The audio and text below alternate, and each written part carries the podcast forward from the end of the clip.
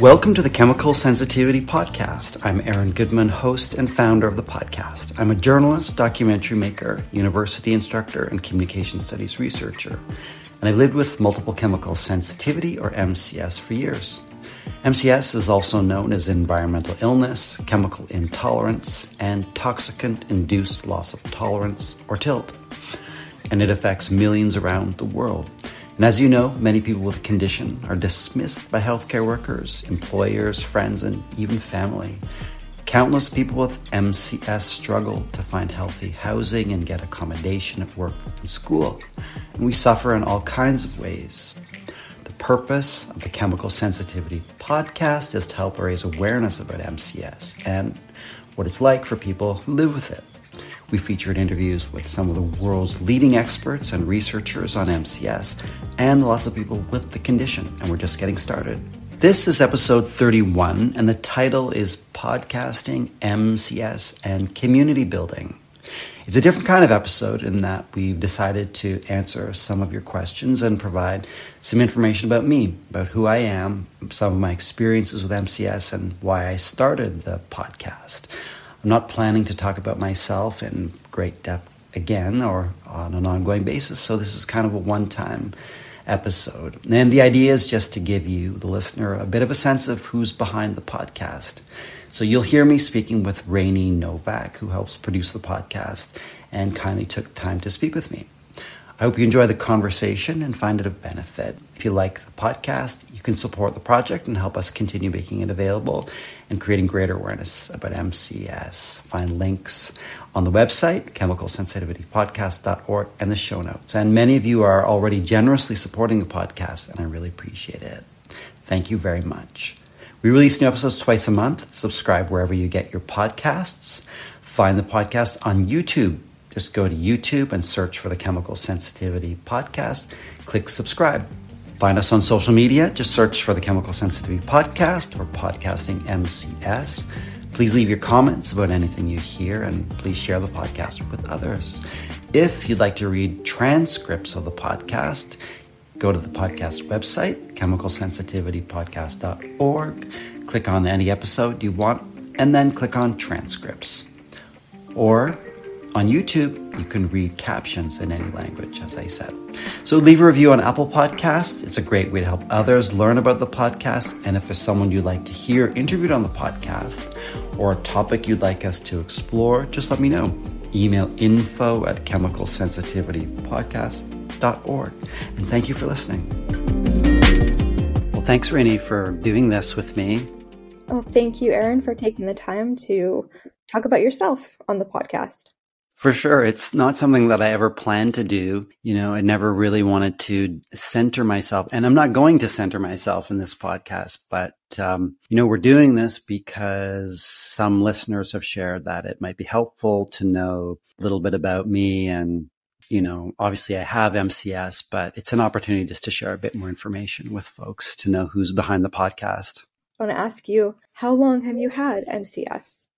Yeah. So I think I've had MCS basically my whole life. I mean, going back as far as I can remember. I have two young children and I've been married for some time. And so I'm not, I'm not young anymore, but, um, I've had MCS probably since, I don't know if since I was born, but it's possible, uh, but definitely in my childhood. And how do I know? Well, I know that a lot of people I just felt unwell a lot of the time, and I didn't really, I, never knew why. Um, did I know that I was being triggered by household chemicals?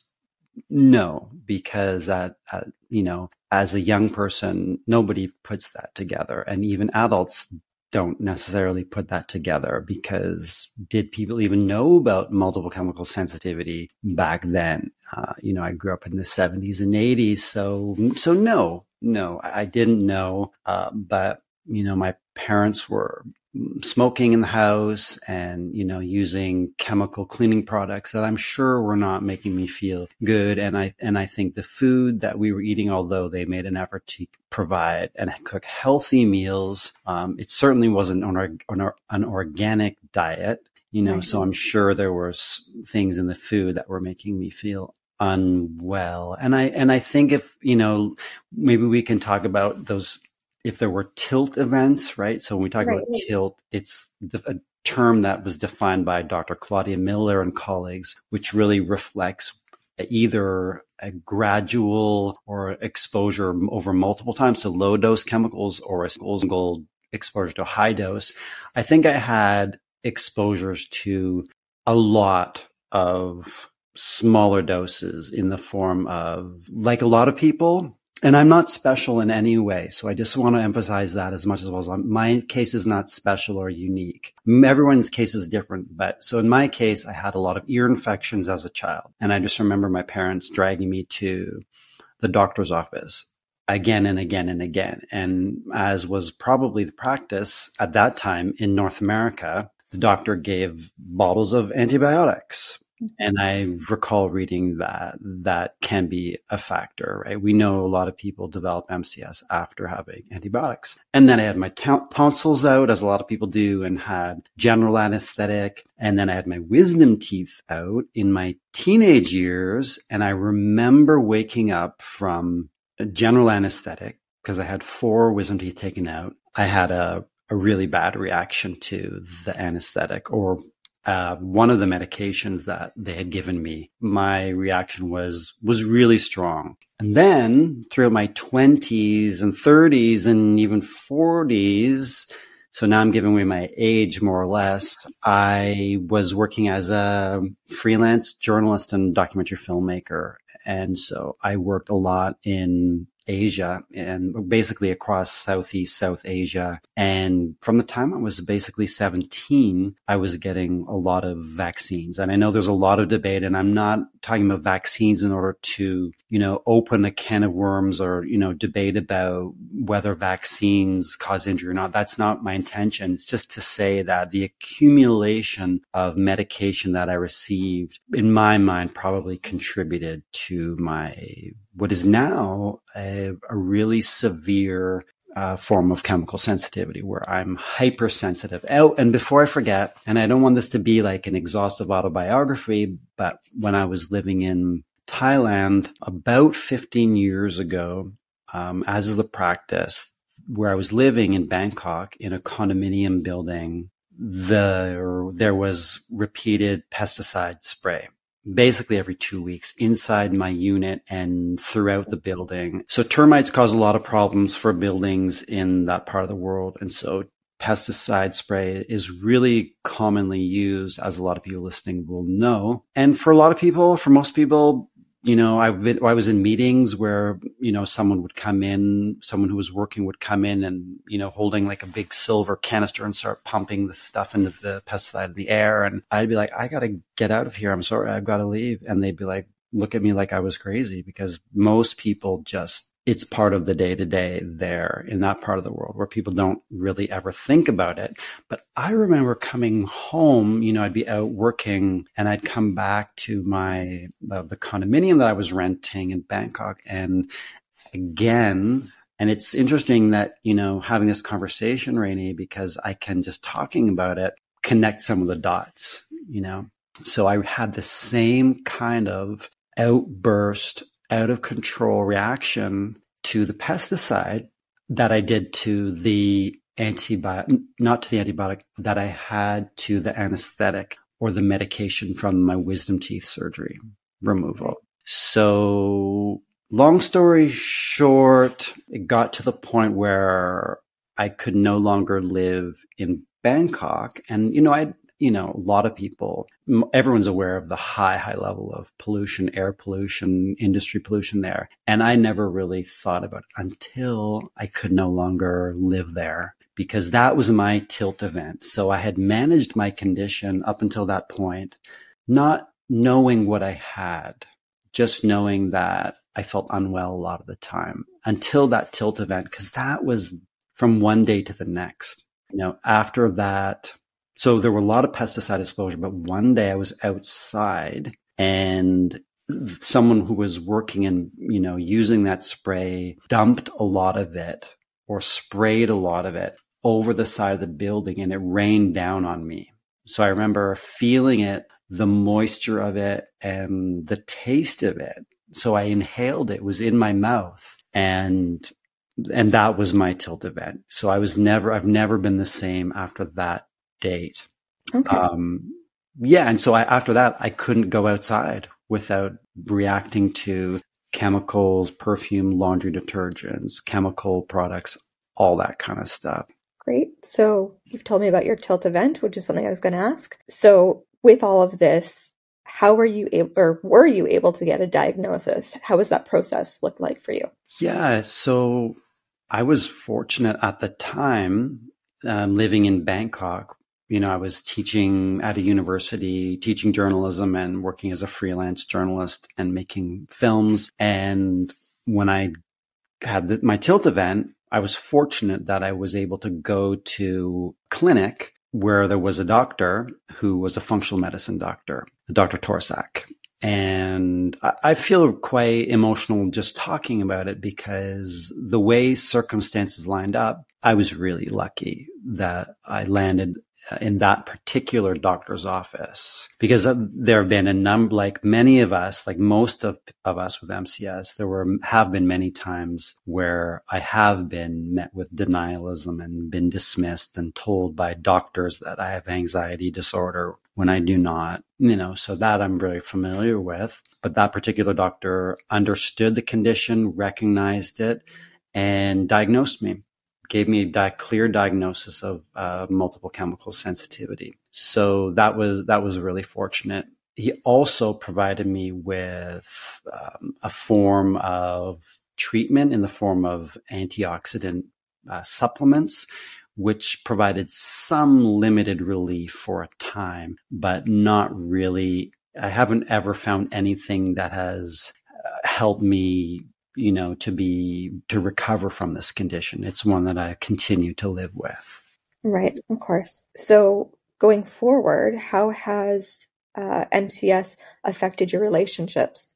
Well, it's like, you know, anyone, everyone listening will know that it's, you know, when you have this condition, it affects everything. So I was fortunate again that my partner, the woman I married, we weren't yet married in Thailand, but we met in Thailand, uh, and her name is B. What is a very compassionate person, and she's also trained in biology, so she has a scientific mind and can understand uh, although even you know experts don't exactly know but because she has a scientific scientific foundation she can understand that it's plausible you know, she can understand that. I'm not making this up. And there were a couple difficult moments. For example, when we were, we were dating and we were at a performance in a theater and it was in the earliest part of our relationship and she, and she was wearing a perfume and I couldn't be in the the theater. I couldn't sit next to her. And so that was that was very difficult. And so there was a period of adjustment. And on, you know, for her, she made the decision to use all unscented products, cosmetics, you know, hair, laundry, everything. And so thank goodness, because we know not everyone is willing to, you know, be compassionate and understand. And so fast forward to we've been together for 16 years and we have two children uh, who are six and eight, and and they're wonderful too because um, they really look out for me. And uh, we don't use any scented products in the home.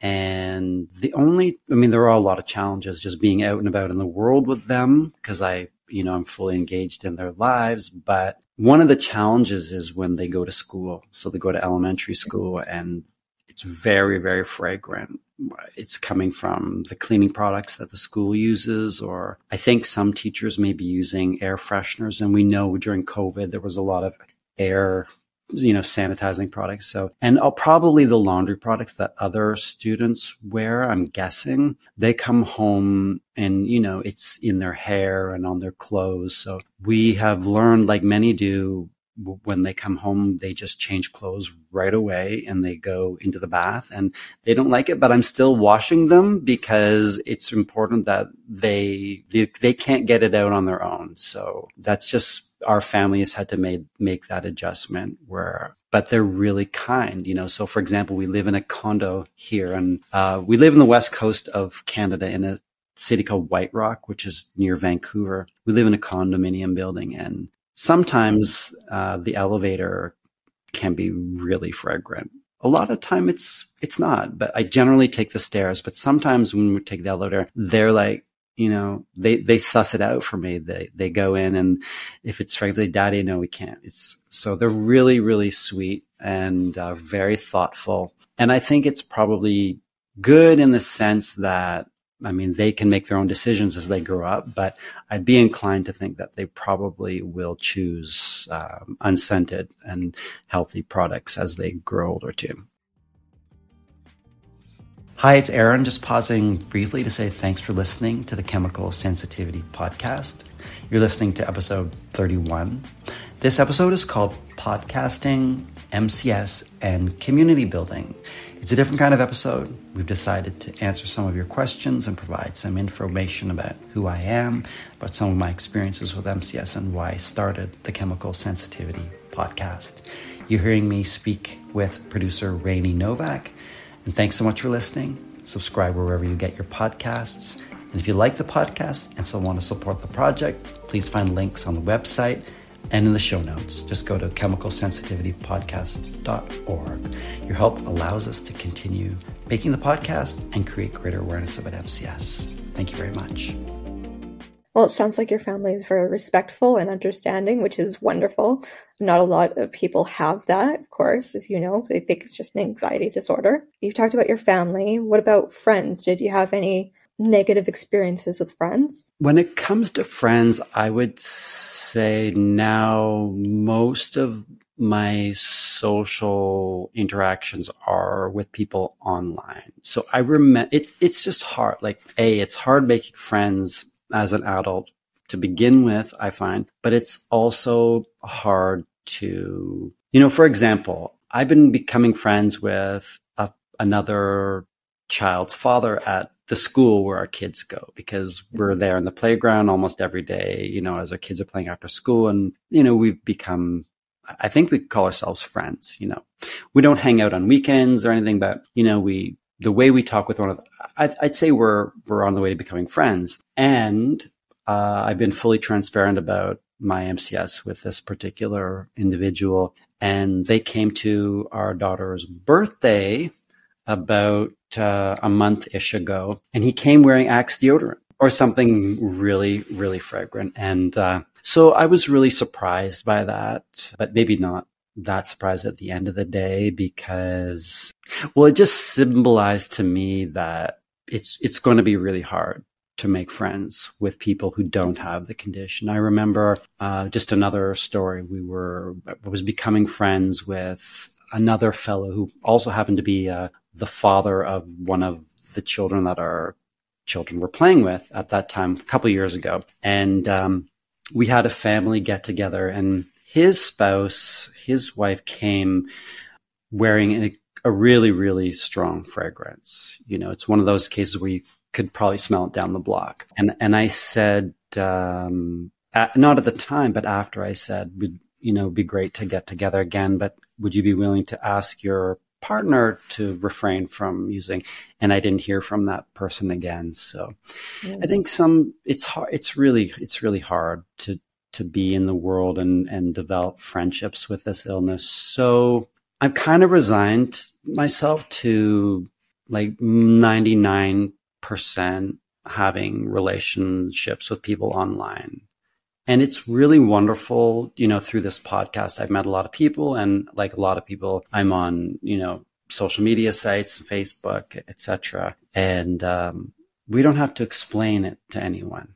Right. We don't have to explain it because uh, it's really difficult to, um, you know, I could just share one more story. For example, I, I don't go to a particular f- extended family member's house anymore because of the laundry products they use that are really, really toxic. And so, and yet they continue to invite us over, and I, I just can't. You know, I just prioritize my health now because it's not worth it being in that environment and, and just feeling ill because as a parent with young kids and you know with a lot of responsibility i just can't afford to not feel well anymore. And i think that's the great thing about having a diagnosis and just knowing like and as i'm getting older too like i realize there isn't as much time left. So with the time that i have i want to feel good. I don't want to be in environments where my health is compromised because if I look back on my life, a lot of time it wasn't great, you know, and so it, it, I just want to really be feel good. Well, it sounds like you've found a good kinship with people online and that understand you and understand what you're going through, which is great. How has having MCS affected your work life? Right. So, uh, you know, I've been working as an educator, as a you know university instructor for you know full time for for over a decade, and um, it didn't really dawn on me to ask for accommodation up until a couple years ago. You know, even though I had a diagnosis, but got to the point, I think, with the potency of the laundry products and, you know, the fragrance products that are there in the classroom that it just became impossible. And I think my illness progressed too. So I just couldn't be in they just couldn't be there anymore. So I, I put in a request for accommodation, and fortunately, it was uh, it was granted. So I'm able to teach all online, and I do communication studies research all online as well. And you know, so that's been great. Is it forever? It may not be. You know, it's one of those things that needs to be renewed. I'm fortunate that I have a, a doctor who doesn't argue with me about the condition. You know, my doctor has signed the accommodation request letters. My doctor is leaving her practice, so we'll see what the future looks like. But uh, for now, uh, I'm considering myself very fortunate.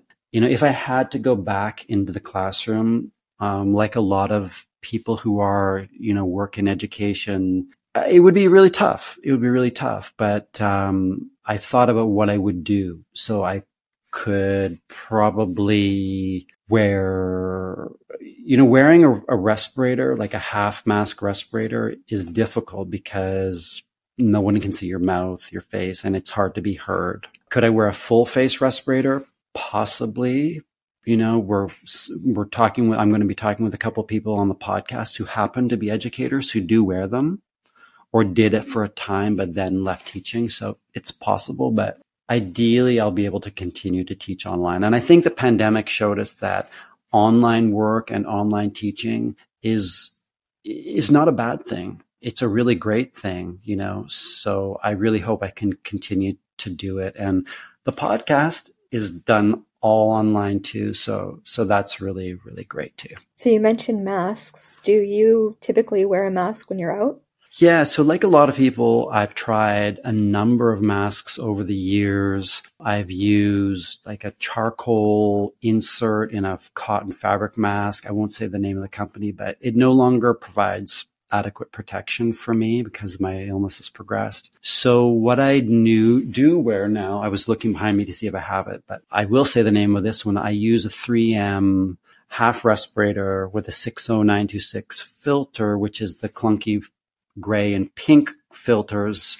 And um, I don't leave the house without it anymore. What I do is uh, rather than wearing it all the time, I hold it in my hand and I took the straps off it. So I just cup, cup it over my mouth, literally with every breath I take when I'm outside. You know, we have a dog and I, I take it every time I walk, walk the dog because I can encounter dryer sheets in the neighborhood where we live or you know, exhaust from cars that sometimes throws me off or fragrances. So that's been really a learning curve for me and then, and really just giving myself permission to do that.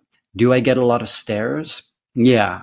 Yeah. Like a lot of people. So during the pandemic, you know, the whole mask thing, as we know, got really politicized. But I was walking my children to school one day and a young child, I'd say about six, came out of their house and started yelling at me, my parents want to know why you're wearing that mask. And I just, it was really disheartening, you know, it was really disheartening, you know, because, um, Well, at the time, I was wearing the 3M half face covered with a scarf. So it looked really big. And um, so now I don't do that because it just makes it more it, it makes it show even more. It makes it look even more awkward. So yeah so i get away with cupping it. I'm going to be taking an international flight with my family in the summer. I'm probably going to have to wear it the whole time. And am i looking forward to that in airports and on flights?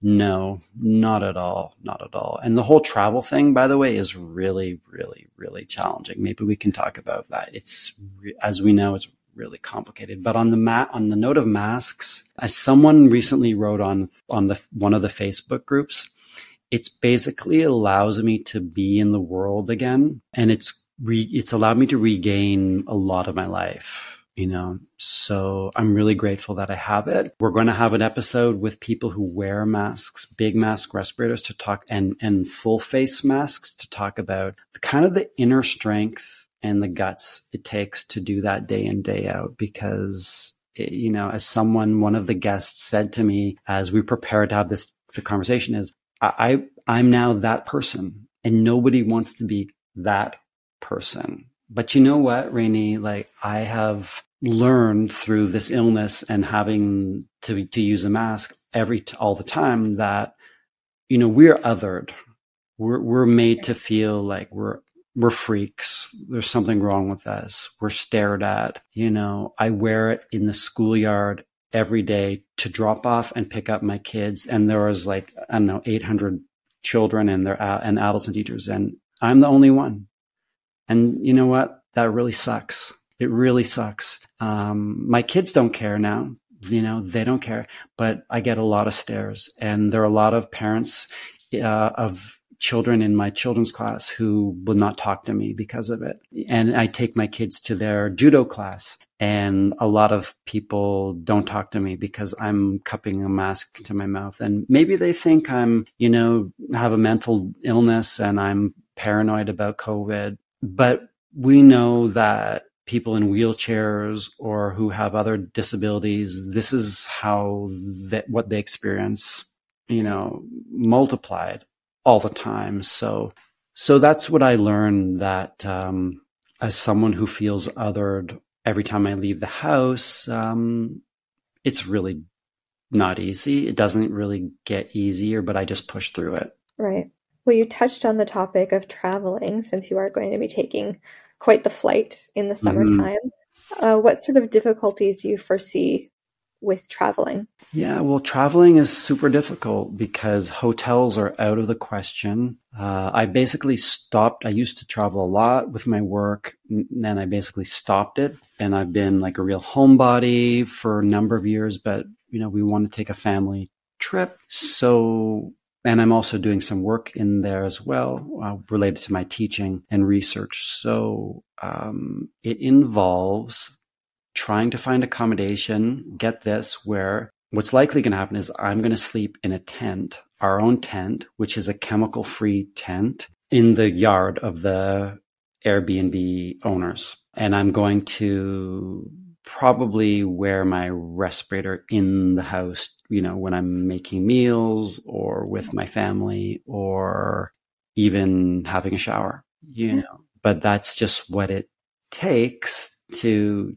to do this because um, that's just what we have to do. It is it is what it is. Yeah. So mask in in Ubers, on trains, on planes, sleeping outside, and that just takes a lot of coordination. You know, it's a lot, a lot of planning, a lot, a lot of planning. But that's it is what it is. Right. So, with all your experience with MCS, did you decide to do the podcast to share information? Like, is that what brought about the podcast?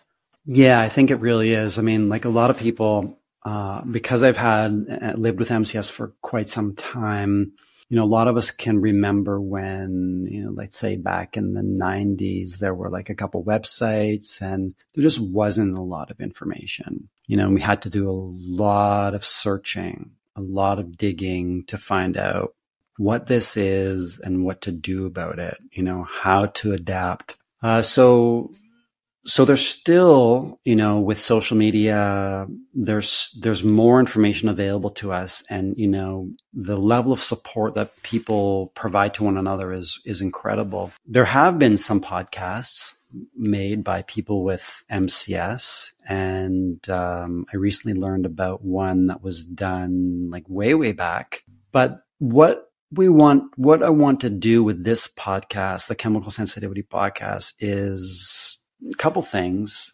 just to provide another opportunity for people with the illness to voice their experiences, to talk about their lives and how it's impacted them. And there is some research being done. So, you know, we're talking to physicians who know about the illness and researchers and yeah, so we're trying to do like educational, informative, and also hopefully engaging and and sometimes fun and interesting. So it's been uh, a lot of work. I won't deny it. Uh, we just finished uh, marking, celebrating the first year of the podcast, and uh, it's just getting going. So the reception has been phenomenal. There are thousands of listeners across North America, Europe, uh, EU, UK, Australia, New Zealand, across Asia. So our goal is really to reach people wherever you are. You know, one thing that's really exciting is that the podcast is now available on YouTube. Uh, thanks to your help, Rainey. So the podcast is on YouTube and there it's available in any language. So captions are available in any language. And the podcast is available on most platforms, virtually all platforms. Uh, it's free to subscribe. We have new episodes every twice a month. Perhaps as we move to wrapping up, we could discuss how having MCS has changed your life.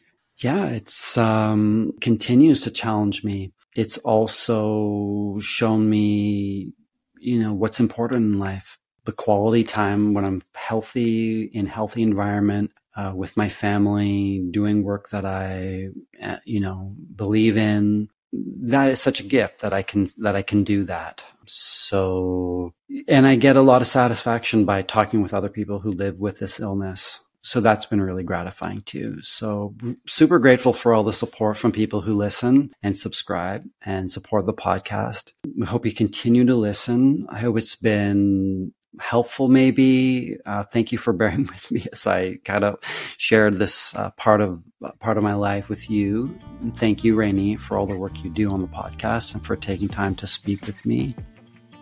That brings us to the end of this episode of the chemical sensitivity podcast. Thank you very much to producer rainey novak for speaking with me.